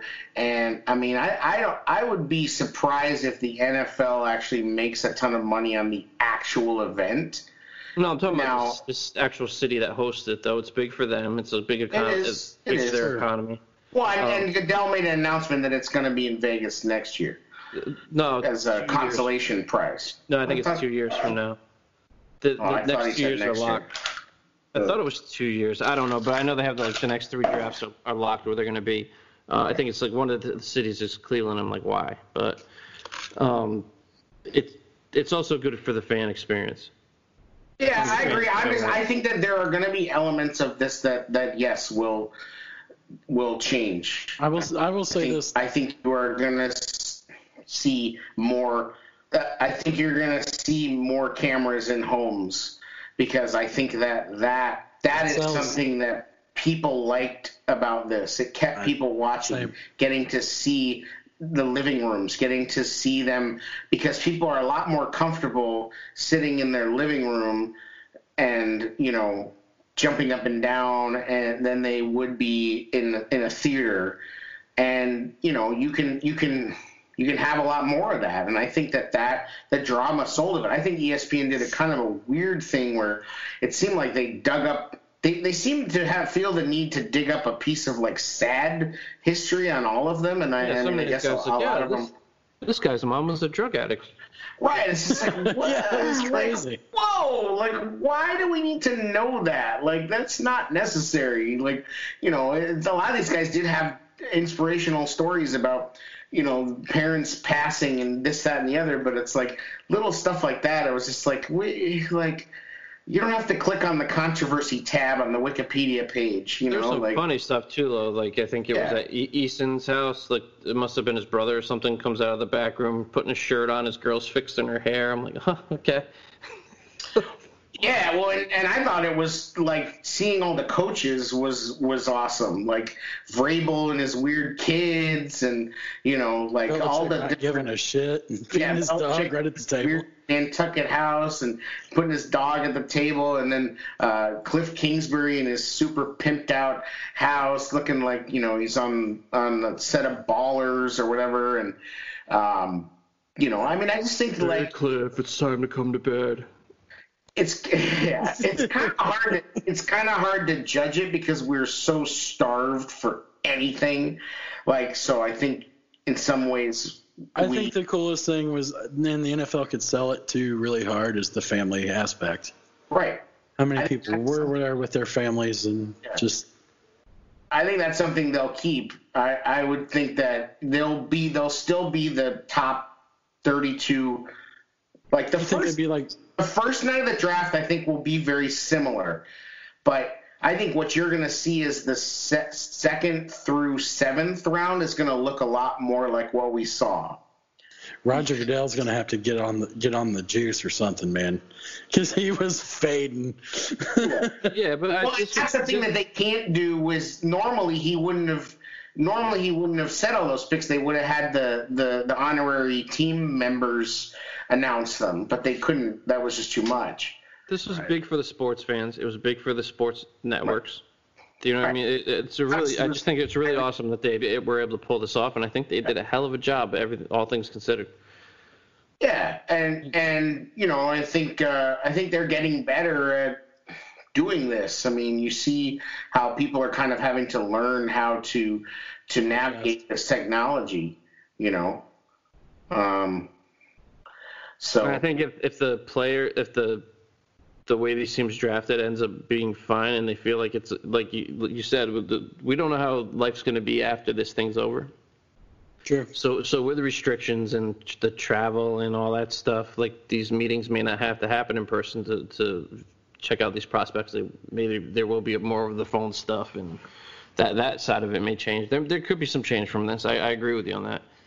Well, yeah. Uh, I mean, I think as you go, this you know, there's a lot of people I've already heard that the move to work from home, they feel like maybe something that is somewhat permanent after this, because companies are realizing, wait, We don't need all you people. Why now. do you all come to this building? Why do we pay all this money, you know, for um, you know, for rent for this office and all this crap? You know what I mean? And what's cool about that for somebody is that if you work from home, all your shit is you get to write it all off. like, Right. You know, like, oh yeah, I use my internet, the computer, like the cable, bill, like everything. You go when you work from home, you write everything off. So I mean, that's cool. Um, so yeah, I mean, I thought it was fun. You know, I mean, obviously we needed it. We needed something to freaking watch, Definitely. and, and it was cool. Um, I think that probably the only people that didn't enjoy the draft were the Packers fans and the Patriots fans, and so to me that only makes it more enjoyable. if we got to talk about this Packer draft. Yes. How, how you feel? How you feeling over there, Aaron Rodgers? Yikes! I That's mean, gonna that's gonna cause some bullshit. I mean, they haven't they've never given him a first round skill position player. That, that's just Thir- insane. 36 wide receivers were taken in this draft, and not a single one was taken by the Green Bay Packers. That's surprising. And they, I mean, Devin Funchess, like, I sure they have Davante Adams. He's top five receiver in the league. Great. I mean, they, they've Is never it- really been able to get the tight end position quite right either. No, they can't get the tight. You know, they haven't had. We've talked about it in the show. They haven't had a great tight end since like you know Jermichael Finley. I mean, I don't know if he's great, but Chmura maybe. he's He'll chew you at Finley's, that party. Finley's after Chmura. Yeah. Finley was Finley crossed over with with uh, Rodgers. No, no, I know. I'm just saying Right. Chewy was like the last guy that I thought was. Oh, he was like yeah, like really good, like Yeah. Bubba Franks, Chmura. Um, Who's the guy that's at Oakland now? Or not Oakland, but he had Oh. a hell of a year. You know what I'm oh, talking Jared Cook. Cook. Jared yeah, Cook. Cook. Yeah. Cook had a good But- year. Right, but he was supposed to. I mean, they've had a parade of guys who were supposed to be the next guy, um, but Rodgers doesn't really. You know, I don't know. He doesn't really utilize the tight end that much. So yeah, I mean, I don't I, like that. The love pick to I don't trade know about up Danica. to right, yeah, to trade up to get love is really something. I Boy, mean, you, I, I really hope that they miss on him. Even if they don't, it's bizarre because you the way that Aaron Rodgers' contract is, they are screwed. I mean, so eh, let's say For two years. they're screwed for longer than that. 2022, they cut him. Okay, they are on the hook for 17 million dollars in dead cap in 2022.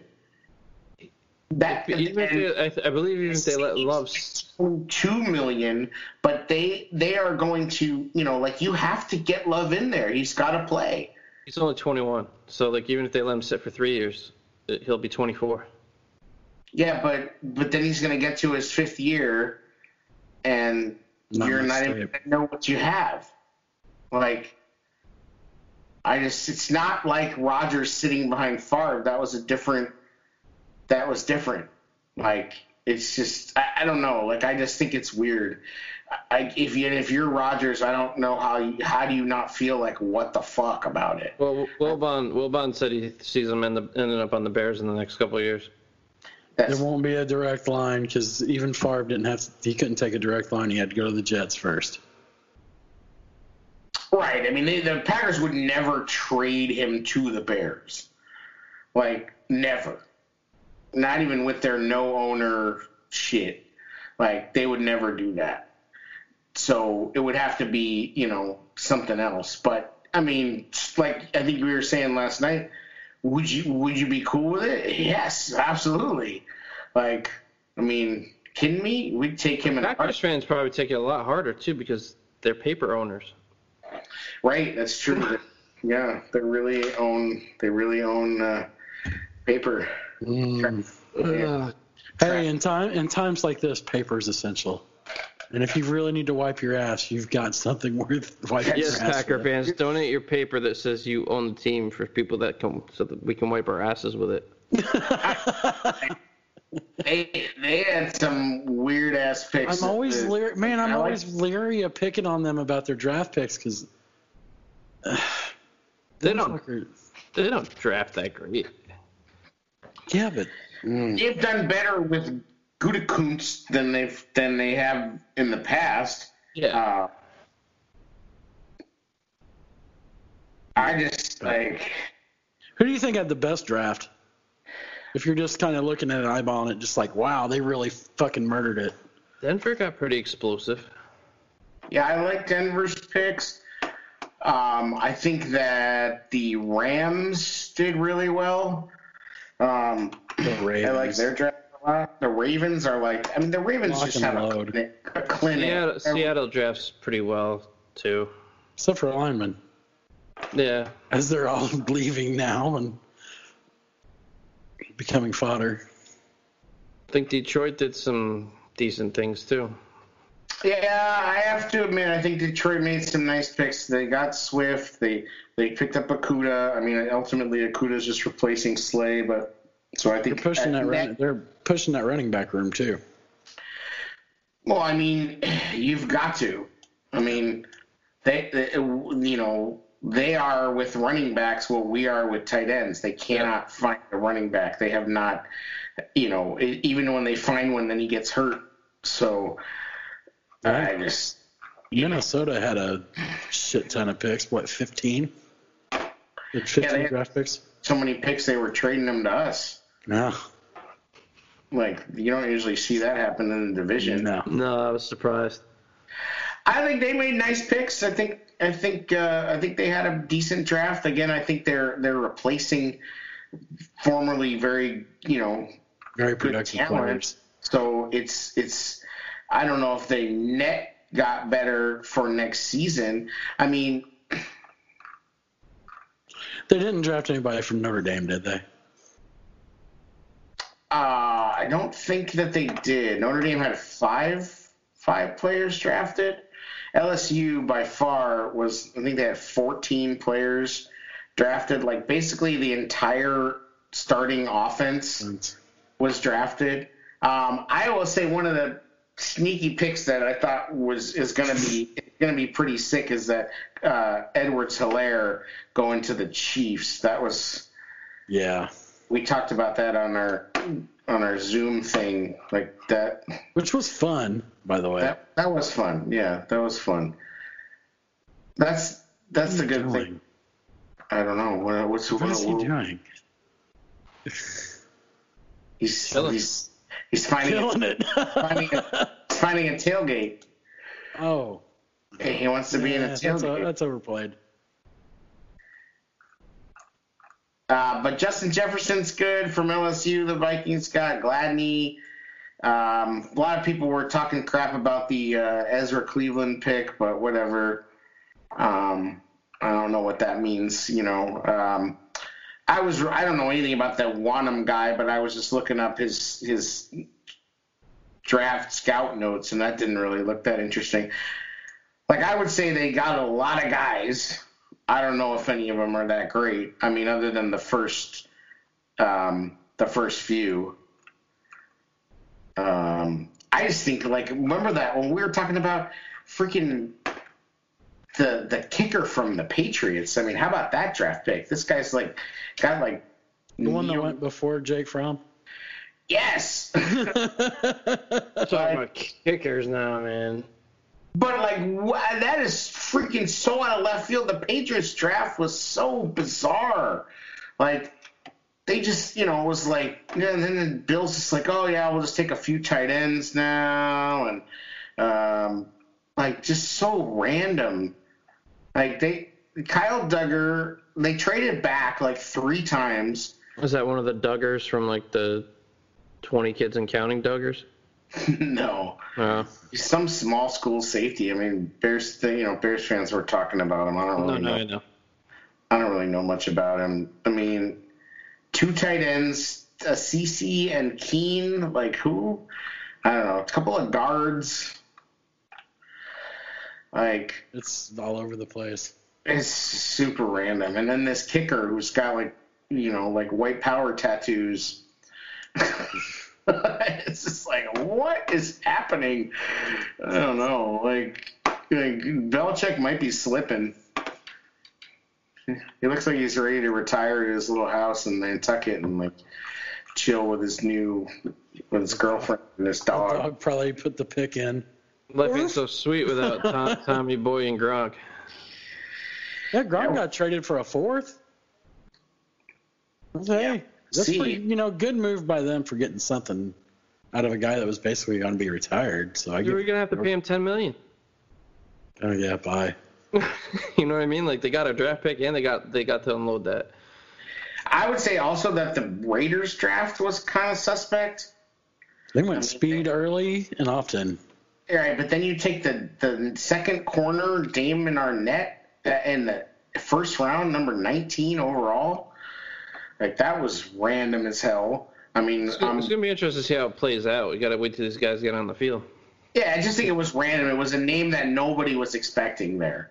Like you know, and I mean, obviously they saw what they saw. I'm not gonna you know sit here and That draft expert Mayock, though, man, you can't question that. Yeah, right. I just thought it was random. I mean, and you know, and of course everybody, you know, wants to stack up the, the Mack trade, and and you know, it doesn't. It looks, you know, it looks a lot better on paper for us. I Yeah. mean, uh, uh, and I think it always did. I mean, I don't think they were gonna, you know, I mean, you trade a future Hall of Famer, it's kind of gonna be lopsided in your favor, but, um, but yeah, I mean, I just like, I don't see how you're sitting there as a Packer fan and you can even spin this as you know as so amazing. I mean, they end up taking Runyan. Um, Maybe we should put a put a phone call into our buddy Dusty. yeah, well, I saw him on Twitter. He was definitely having some pretty visceral reactions to stuff. So it'd be interesting to see. He how also said he comes. wanted Taylor Gabriel. Yeah, I mean, I think Gabriel is Gabriel is going to sign on Monday somewhere. If he's he's probably already signed, they just can't announce it. I would say the Niners at this point. I don't know. yeah, They I don't- I mean, the, the the Niners end up get, sending uh, they, they they required Marquise Lee, and then they sent him to the Eagles. They got Trent Williams. Yeah, how about Stay- that? Staley's going Stanley to retire. Retired. But they they did draft Aiyuk from Arizona State, so Mhm. and they drafted Jauan Jennings in the seventh round. That's a pretty good pick in the seventh round. Yeah, I just know Gabriel could step right in and pick up Shanahan's system, no problem. He played it in Atlanta. I agree. You said that before, and I think it was a good take then. I think it's a good take now. I'm just saying, based on their draft, I don't know if that seems as likely. Like I would look for him. Like the Yeah, Packers, contracts have got to be something too. Packers might make more sense at this point. Ugh. Um, you know, That would be exactly what would Ultimate, happen. I really think we we end of the day. Oh, I think Oh. we got be- I think we got better with this draft. yeah. I think we did too. I think And this that's not might, just this might go like, down as. Pace's best draft. Hey, I mean, less first round picks he can he has to mess up, the better, as far as I I'm concerned. hate to agree with you. Like but- I would love to like if you could make trades where you pick up players like Khalil Mack. I say trade your first round picks all the time. Yeah, there was, that, I'm not even gonna. Yeah, I'm not even gonna. People who are actually trying to go back on that trade, I'm like, you got to be shitting me. We're good. yeah, like I, I- you know, I'm not gonna like you- you have a, a sure thing for the next five to seven years or a 50-50 shot.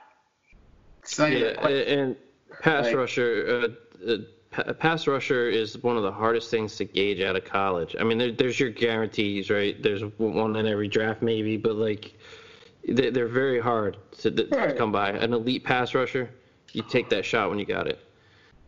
Right, and even when they pan out, it doesn't necessarily equate to to winning. You know what I mean? Like you add like you add an elite pass rusher to a bad team, it doesn't make you a good team. Right. Whereas trade first round picks to take a good team and add an elite pass rusher, that can take you over the hump of uh, the hump. So it's almost like you know you could argue one way or the other, but a lot of times you know I, like I don't think that Chase Young is going to turn the Redskins into a playoff team. I mean, I think Ron Rivera might, you know, have something to say with that. But I'm just saying, like, you got a Derrius Guice that's going to be coming back off of a, yet another knee injury. He, yeah, that it could be a team to watch out for in the East. But Dallas, God, Dallas is going to be a tough team to beat. Yeah, Dallas. I mean, their defense. I still think, you know, I mean, I, I think they, they they answered some questions with it, but I'm not. Uh, you know, I'm not sold on their pass rush because they really haven't replaced Quinn. I agree. Um, Think about that, man. Quinn and Mack. The defense, I'm really excited about. Like, but I just don't know. I just don't know if we're being sold a bag of shit with this. The actual QB competition remains to be seen. I'm hoping Foles wins out. Uh, listen, like as I was saying to you last night, like I don't, we still don't need Foles to be like amazing. Like we don't, you know, like oh, oh no, no. I'm just saying, is if, Right. is it really going to be a competition? no. Uh, Foles is sold on that. going, Foles is here to, to. That's his job. I hope so. I don't think it's like I don't think he came here to, you know, to to not start. And and even if Mitch ends up getting the start in the first game or something, I don't think he's going to hold it for long. And that might ultimately. I, I would be more confident in that, and I know, like I said, it, the way I justified it, it really isn't a good year to bring a rookie in. But if they did, then I definitely say yes, this is Foles' job. But the fact that they didn't really bring anybody in, I don't know. Well, I don't know. I'm just pissed that I, I wanted to root for Jalen Hurts, but now he's on the Eagles, which makes it harder for me to do that. Yep. What did but- NFL memes put out? Now, now they're they're, they're keeping Jalen Hurts and says Wentz hurts. Yeah. That's ridiculous. Like I honestly like I I like that pick. I mean I think Eagle fans are all freaking out about the Reagor pick and They booed Donovan um, McNabb, man. That's like yeah, they're crazy. They're like they make us look like they make Bears fans look fucking completely sane. yeah. Ouch. Like They I drafted. McNabb, they were booing. It was just like Yeah.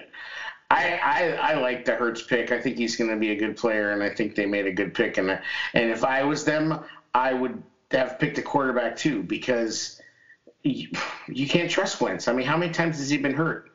yeah. But Hurts is also a guy you could bring in on just like trick plays too, Right. packages. So uh, You can do a lot with. You can do a lot with him. I'll be I don't know. rooting for him. We got better. we I did. really feel that. Yeah. Nagy's got too many damn play sheets. We learned that. Psycho. Yeah, that wasn't That's weird. weird. It's Yeah, everything we talked about, though. Can He's in it pick me a bear? Can it pick me a bear?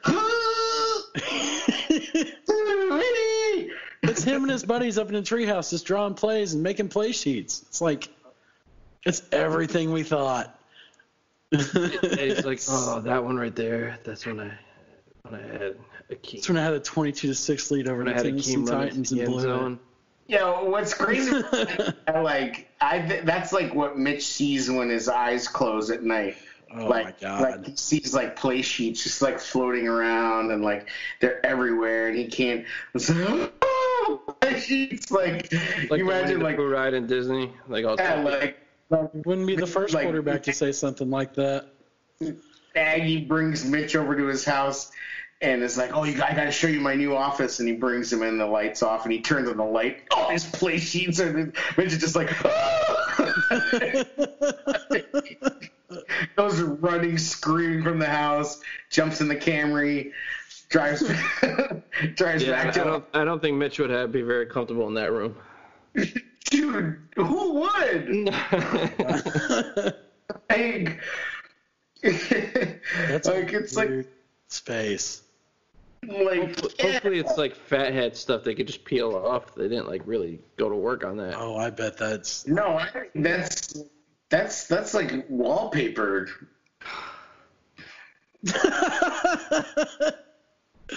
You're as disgusted as you are disappointed, right? But they either they they did one of two things. They actually wallpapered the actual play cards to the to the wall, or they scanned them and they uploaded them to the wall to like the wallpaper design company because you can design your own wallpaper now and, and custom order it. So you want you know they could have wallpaper that looks like these backdrops or like whatever. So they could have done that. But I, my theory is that it's the actual play cards, I wouldn't be surprised if it was. which is creepier. It's not out of a murder mystery. It's like it's not like you won the Super Bowl, dude. Like, Laces out, Dan.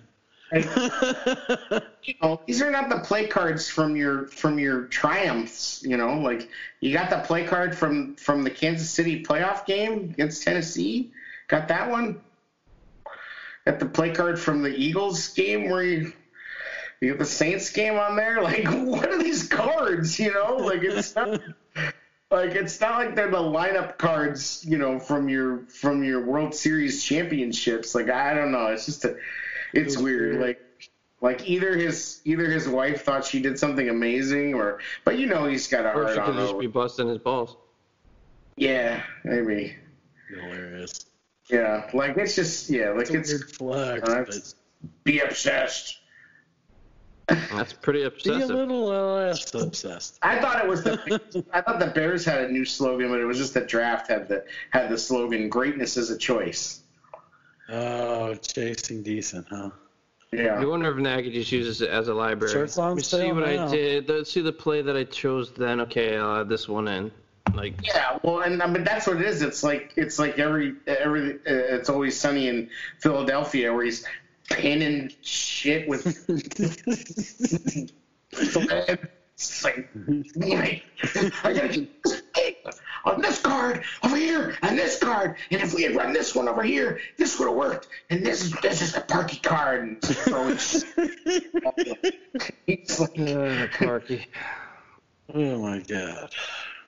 so that's it. On that note, That's uh, that's all the news that's fit to print. There's really nothing else worth talking about other than that Jay Cutler got divorced, but who fucking cares? oh, Nashville's gonna care. Set up that anti back Nashville, watch out. go Cavallari. No, man, I feel bad for Jay. Single millionaire in Nashville. I must have- Yeah, well, oh, yeah, what's he gonna do? Oh no. It's pretty funny. Like they didn't, they didn't, uh, they didn't spend that much time together. You know, because she was super busy, and now they're forced to spend all this time together. I'm saying if you if you are a lawyer and you just get into you're going to be making so much money on divorces after this. He's gonna get paid. I mean, she's worth uh, more than him right now. I don't know about their worth, net worth. I'm just saying in general, like divorce attorneys, like I'm talking like nationwide. Like For sure. shit's People real now. Like they hate each other. you can try to like you try like, you, you Stay have those thirsty, my relationships. Friends. Yeah, Right. people people can avoid each other more. But I'm I'm It's saying happening now. he's gonna get paid like a like Adele's ex husband. You know, like he's gonna get he's gonna be sitting pretty. Like, because he hasn't made money in a long ass time. She's been cleaning up her stores and like her online shit. You know, what I mean, he talks about how how well she's doing. He's he's gonna get Well, I mean, his- he's, he invested in all that too. correct. Mm. But I mean, that's the reason that it, you know, it was his money that his seed money. Pause. That's that. Anyway, I just think it's funny. Like, uh, like, and I, honestly, like, I hope that it means you know that Isn't we, it bizarre that they put it out on Instagram though? It's just like No, really? that's the way of the world now. She communicates. She's on Instagram constantly. but this just to me is just I don't know. You just don't When it was, I guess they were like trapped in Mexico with their with their hairstylist or something. Like, Oh, I bet somebody was trapped in Mexico with a hairstylist. I don't know. The whole thing's weird. Uh, I mean, I don't, I don't know if they have the camera crew there, but I uh, hope they filmed it. yeah. But even that, like, like I don't know. I thought that that if Jay had Instagram thing was fake, but I think Oh, it's them. verified. That's right, right. So like that was actually like I always thought that was like a joke. Like My wife told me about it. I'm like, that's not real. Jay doesn't have social media. Show me today. I'm like, really? I think she was kind of running it for him a little bit. Like Okay. it was like it was like you know like it was like for the brand, but it is you know but I think ultimately it's his account. Um, but whatever. I mean, it is what it is. It was uh, I'm really upset about it. I know that. Yeah, super upset, super upset. Who was he married to again? Kristin Cavallari. Crazy anti-vaxxer. Um, I'm not No, gonna I act really feel. yeah, yeah, crazy. I'm not gonna act like it wouldn't. Right. Well, that's that's not. I'm not talking about that. I wouldn't marry it. I mean, yeah, but crazy can be fun. Correct. Word. Uh, so we'll see. Maybe he gets a maybe he gets a commentary commentator job. Maybe he's the fourth quarterback for your Chicago Bears.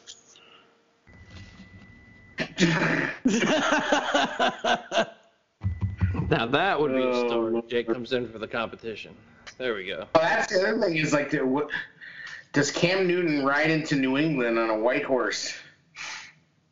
I don't really give a fuck. It'd have A to be really, white horse. really I like- one. I, Yeah. I don't want anybody to go rolling into New England. Let him suffer for a little bit. see, yeah, maybe he's. Yeah, see, uh, I don't know. It's I thought- see where Bad ends scene.